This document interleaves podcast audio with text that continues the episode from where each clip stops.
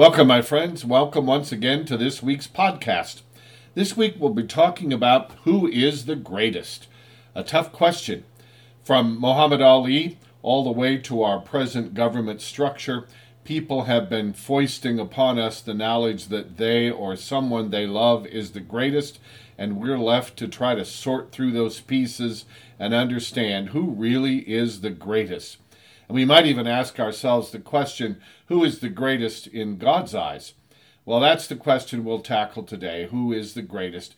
And we'll hear it in a hymn, and we'll also understand it from the viewpoint of Christ when he talks to his disciples at a particularly important tipping point in their lives. When they are arguing among themselves who is the greatest, Jesus rises to the occasion and gives them an answer that shall we say, they least expect. So, today we'll be talking about who is the greatest. Our call to worship is a lovely setting of the hymn, Holy God, we praise thy name, which in German is Grosser Gott, wir loben dich. It's a Christian hymn, and it's started off by the German Catholic priest Ignaz Franz, who wrote the original German lyrics in 1771 as a paraphrase of an ancient Christian hymn called Te Deum. Due to its memorable melody and theme, it's one of the most popular hymns and is usually prevalent in many German speaking communities. One of the sidebars that I almost hate to mention is the song became a part of military hymn books back in 1939 to 1940 and the Evangelical Church of 1939, which was heavily influenced by the Nazis in Germany, added a concluding verse which praised the Fuhrer Adolf Hitler. The hymnal of the so called German Christians was named after the song and contained a version which was, and I quote, purified of Jewish elements and adjusted to the Nazi ideology. Well, be that as it may, as horrible as that sounds, the original hymn still exists. Holy God, we praise thy name. And it's a wonderful hymn, and this is a beautiful setting. So let's call ourselves to worship with our worship leader and music director, Belinda, as she plays this setting on the piano. Holy God, we praise thy name.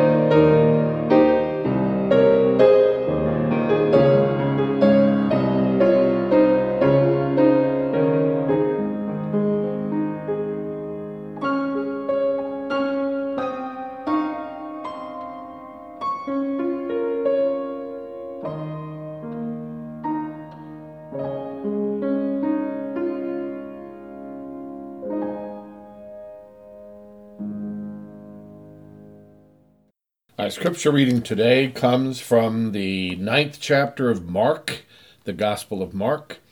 A gospel I always appreciate because Mark doesn't have too many frills in his gospel. He just tells the story as factually and as simply as he can. So, in the Gospel of Mark, in the ninth chapter, we get this story of the disciples and Jesus traveling on a journey to Capernaum. And on the way on the journey to Capernaum, the disciples are talking among themselves. So that's where our scripture text begins, with the 33rd verse. Then they all came to Capernaum.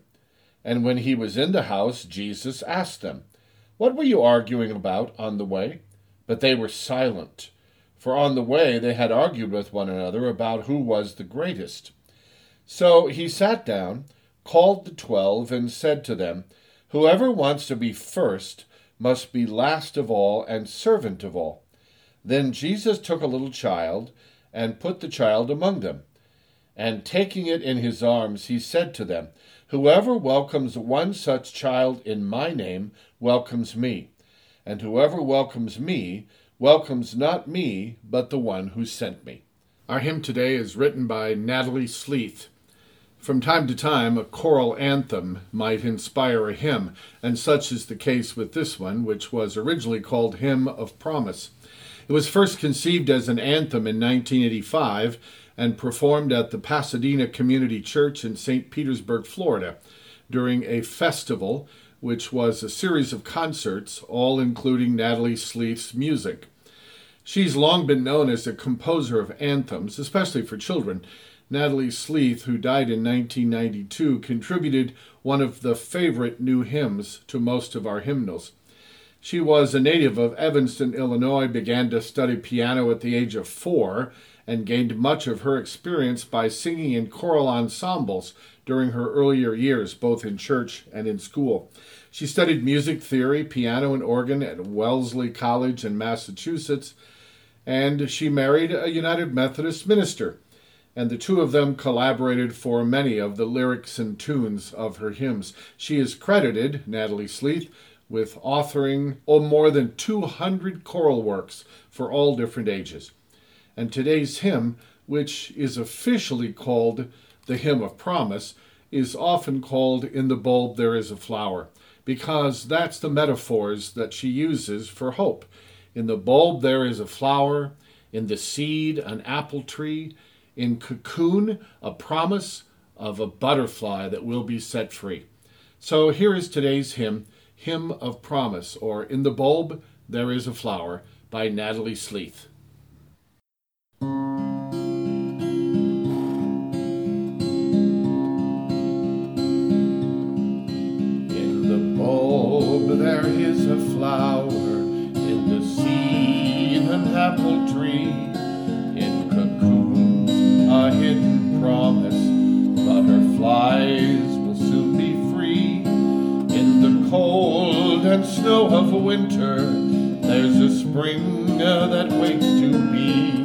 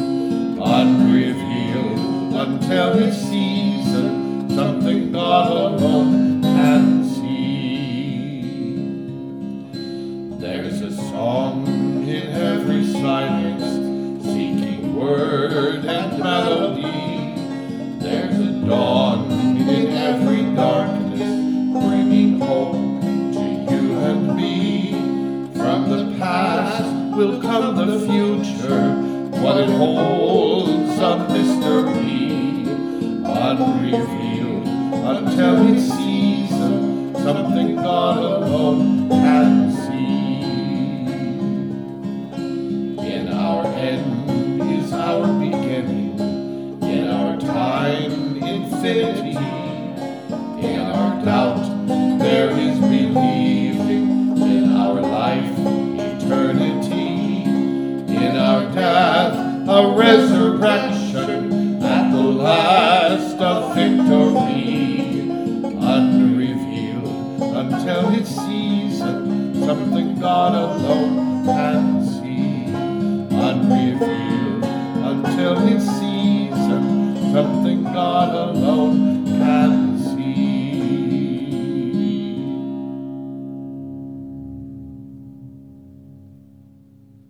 love the theology of this song by Natalie Sleeth. the theology that we are surrounded by so many metaphors that could really help us understand the way that God sees the world and the way that God sees us. Surrounded by metaphors like we have around us a seed that looks like it's dead and certainly bears no resemblance to an apple tree, and yet when you plant it in the ground and nurture it, it becomes the very apple tree itself. It has within it the coding, the DNA coding of what an apple tree is, but it doesn't look like that. The same as a bulb that can produce a flower. You often plant these bulbs in the fall just before winter. And then in the spring, they come up on their own and they're a beautiful flower or a, or a cocoon that looks like something crawled in and died. But instead, a caterpillar has crawled in and has metamorphosized, has changed into a whole new creature, and a butterfly emerges that doesn't look much of anything like the caterpillar that crawled in. The cold and snow of winter waits for a spring that changes everything. And then later in the song, when it talks about sometimes there's a dawn in every darkness, the past creates our future, even though it's a mystery. And then the last verse, which deals with the very issue of life and death. In our end is our beginning. In our time, we can find infinity. In our doubt, there is believing. In our life, eternity. In our death, a resurrection. At the last, a victory. And all these things, these metaphors for the way in which God sees things, are summed up in the chorus that repeats every time. Unrevealed. All these things are unrevealed until its season something God alone can see. Well, today's scripture passage is all about something that God alone can see, and it's the greatness of each of us. God alone seems to be the one who can see this greatness. Now, I don't pretend to know God's ways. Like the psalmist and the prophets before me, I think God's ways are so far removed from my ways, I can't hope to understand them all. I don't know if I'm as removed as the north is from the south and the east is from the west, like the psalmist and the prophets say, but I suspect that's my feelings. I don't pretend to know God's ways, but I do know that there have been people, individuals through history, that knew God's ways so well they taught us, and certainly Christ, Jesus Christ, was one of those. A person who really understood God's ways. And in his teaching today, it's all about who is the greatest. Now, the scripture passage is a simple one. The disciples and Jesus are on a path, on a road, and they're going to the town of Capernaum. And on the way, as they're walking, they're, of course, talking among themselves. What groups of people don't talk among themselves when they walk on a journey like this, many, many miles? And while they're talking, Jesus must have been separated from them because when they arrive at Capernaum, he asks them, what were you all talking about back there as we were walking along the way? Well, the disciples are pretty sheepish. They don't really want Jesus to know what they were talking about, and so they clam up. They don't say anything. The scripture text says they were silent. And the reason they were silent? It's because they were arguing among themselves which one of them is the greatest. Can you imagine? They're in the presence of Jesus and they have the gall to argue among themselves which one of us disciples is the most important, which one of us is the smartest, which one of us is the strongest, which one of us is his favorite. We're arguing among ourselves which one of us is the greatest. Well, Jesus puts an end to it right away, and he does so in such a beautiful way. When he knows that they've been talking about which one of them is the greatest, he asks a young child nearby to come and stand in the middle of them. And as he puts the young child in the middle of them, he takes the child up in his arms, which might be my favorite part. He takes the child up in his arms and he says, If you truly want to be great, you have to become like one of these children. If you truly want to be the first, you have to be the last. If you truly want to be the leader, the master, you need to be a servant to all. In this day and age, we are literally bombarded with concepts of who is the greatest. Just look at some of the commercials around us. You can look at a commercial, and each one of them tells you that their product is the greatest of all time. If you want to clean your bathtub, if you want to clean your sink, this is the greatest cleaner of all time. if you want to drink this soda or drink this water or it's amazing that water can be the greatest water but every commercial item tries to purport to each of us that it's the greatest of all time and we're bombarded with this constantly what about athletes athletes are constantly touted as the greatest of all time we even made up a word for it g-o-a-t the goat the greatest of all time. Maybe it's Tiger Woods in golf, or it's Michael Jordan or LeBron James in basketball. Maybe you go way back if you're old enough and you tout people who are like Mickey Mantle or Sandy Koufax or Babe Ruth in baseball as the greatest of all time. And most people, when they list hockey players, will list Wayne Gretzky, who is often touted as the greatest of all time. Even in game shows on TV, we have the greatest of all time, Jeopardy, a couple of seasons ago. Jeopardy, the game show, had a competition to determine who's the greatest of all time. They brought back three contestants who were allegedly the best who had ever played, and they played each other, and they crowned one of them, Ken Jennings, as the greatest of all time. You go back to the early part of my life, and you'll find Muhammad Ali boxing in the boxing ring, the greatest of all time. He called himself that. I am the greatest, he proclaimed. And then we get to the present age with politicians all over the world, literally, claiming to be the greatest of all time or achieving the greatest things of all time. Look at Putin, the great president of Russia who claimed to have a vaccine before anyone else. And then, as he began to be probed about whether the vaccine was available, he hemmed and hawed, and we found out there really wasn't a vaccine. He was touting himself as the greatest of all time. Or Boris Johnson from England who touted himself as the greatest of all time. We had the best response to the coronavirus, he said. We have been able to keep the infection rate down so low, I don't even have to wear a mask. And all that made him look like the greatest of all time, at least in his own mind and his own eyes, until he got the coronavirus himself. And I've noticed recently that he's speaking in a very different way these days and making sure we understand that wearing masks is a pretty important thing. It's funny how getting the coronavirus can change your mind like that. Or in our own country, look at the senators and the Congress people who are constantly talking about what they've done as the greatest this or the greatest that, or presidents throughout the last few decades are always touting what they have done as the greatest thing that could possibly be done. All of these things are bombarding us constantly. That the world has among us right now the greatest of all time. And yet, God has an entirely different concept of what is the greatest of all time. And we learn that from the teaching of Jesus today. The greatest of all time is service to others.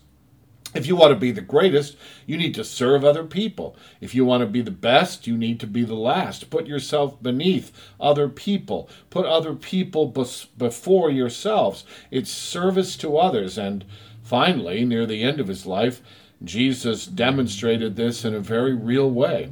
He took off his outer garment, he knelt before the disciples, he took a basin of water, and he washed their feet. The greatest servant you could possibly do, the greatest servanthood you could possibly do to another human being, kneel down before them and wash their feet. And as he rose from doing so, he said, You call me master, and that is true because that is what I am. And if I, your master, would kneel down and wash your feet, you ought to do the same for one another. Oh, I know. The world is bombarding us with who is the greatest of all time. Television and media, social media, newsprint media, everything constantly bombards us with who is the greatest of all time, what's the greatest movie, who's the greatest actor, and we're heading into awards season these days. Now, granted, the award season won't be like it has been in the past because of COVID 19, but with the Emmys and the BAFTA Awards and the Golden Globes and the Oscars, we'll be once again trying to tout who is the greatest of all time. And that greatness will be compared to other people in our society about how great they are. And yet, God speaks in the middle of all of this touting of greatness to help us understand that greatness is nothing like that. Greatness is serving other people. Greatness is putting others before yourself. Greatness is subjugating yourself to other people so that you might reach out to them in kindness and service, and we know that in our hearts. Look at some of the people that we have lifted up as great in the past few decades. Mother Teresa comes to mind in Calcutta, who certainly lowered herself to become a servant to all. We look at some of the popes through the years who have certainly lowered themselves to become a servant to all. We look at some of our great leaders who have found themselves humbling themselves in order to be great in other people's eyes. Not because they wanted to be great, but because they wanted to serve other people. No, God's eyes are very clear on this issue. In the words of Jesus, if you truly want to be great, you need to humble yourself, you need to lower yourself and raise everyone up around you and be a servant to all to be truly great. So I want to leave you with a story of Sam Rayburn. Now, Sam Rayburn was a very influential man in his time, but it's been long enough ago, most of us might not remember. Sam Rayburn was an American politician who served as the 43rd Speaker of the United States House of Representatives. He was a three time House Speaker, a former House Majority Leader, two time House Minority Leader, and a 24 term Congressman representing Texas' 4th Congressional District as a Democrat from 1913 to 1961. He holds numerous records in Congress. He holds the record for the longest tenure as Speaker of the United States House of Representatives, serving for over 17 years. He won election to the United States House of Representatives in 1912 and continually won re election until his death in 1961. He served 25 terms in all along with then Senate Majority Leader Lyndon Johnson, who would eventually become president, as you know, Rayburn refused to sign the 1956 Southern Manifesto and helped shepherd to passage the Civil Rights Acts, both of 1957 and 1960, the first civil rights bills ever passed by the U.S. Congress since the Reconstruction era, right after the Civil War. Now, as the Speaker of the House, Sam Rayburn wielded incredible power and prestige. He was, at the time, third in the line of succession to the presidency, right behind the president and the vice president. Well, here's the story, and you can find this in his own memoir. One day, he found out that the teenage daughter of a reporter friend of his had tragically and suddenly died. Early the next morning, Sam Rayburn knocked on the door of his friend who was a reporter. When the door opened, Rayburn asked if there was anything he could do. His friend, so surprised to see him there, stammered and replied, I don't, I don't think there's anything you can do. We're making all the arrangements. And Sam Rayburn replied, Well, have you had your coffee this morning? No, we haven't had time, said the grieving man.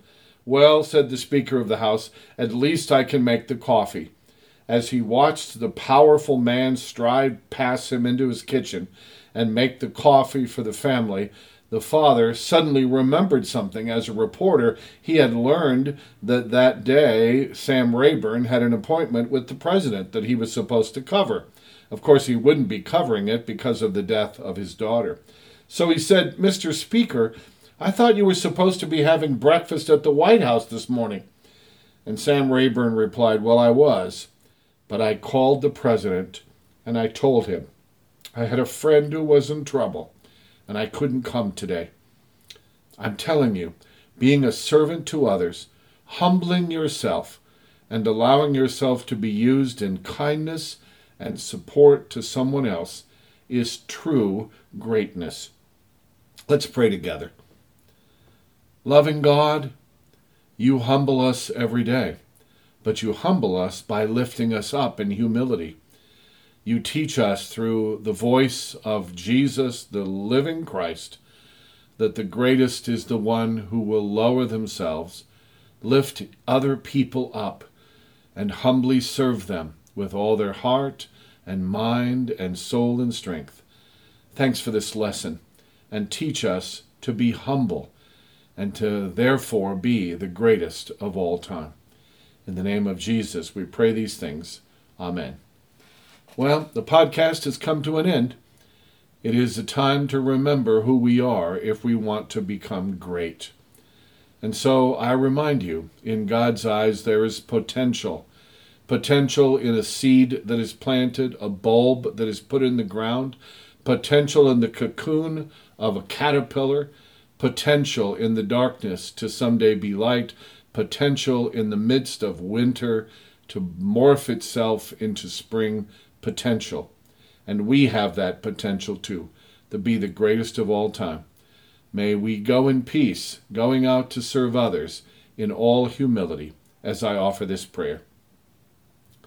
May the road rise to meet you. May the wind be always at your back. May the sun shine warm upon your face. May the rains fall soft upon your fields. And may God hold you in the palm of his hand. God will hold you in the palm of his hand. Amen. Amen. My friends, the service here is ended.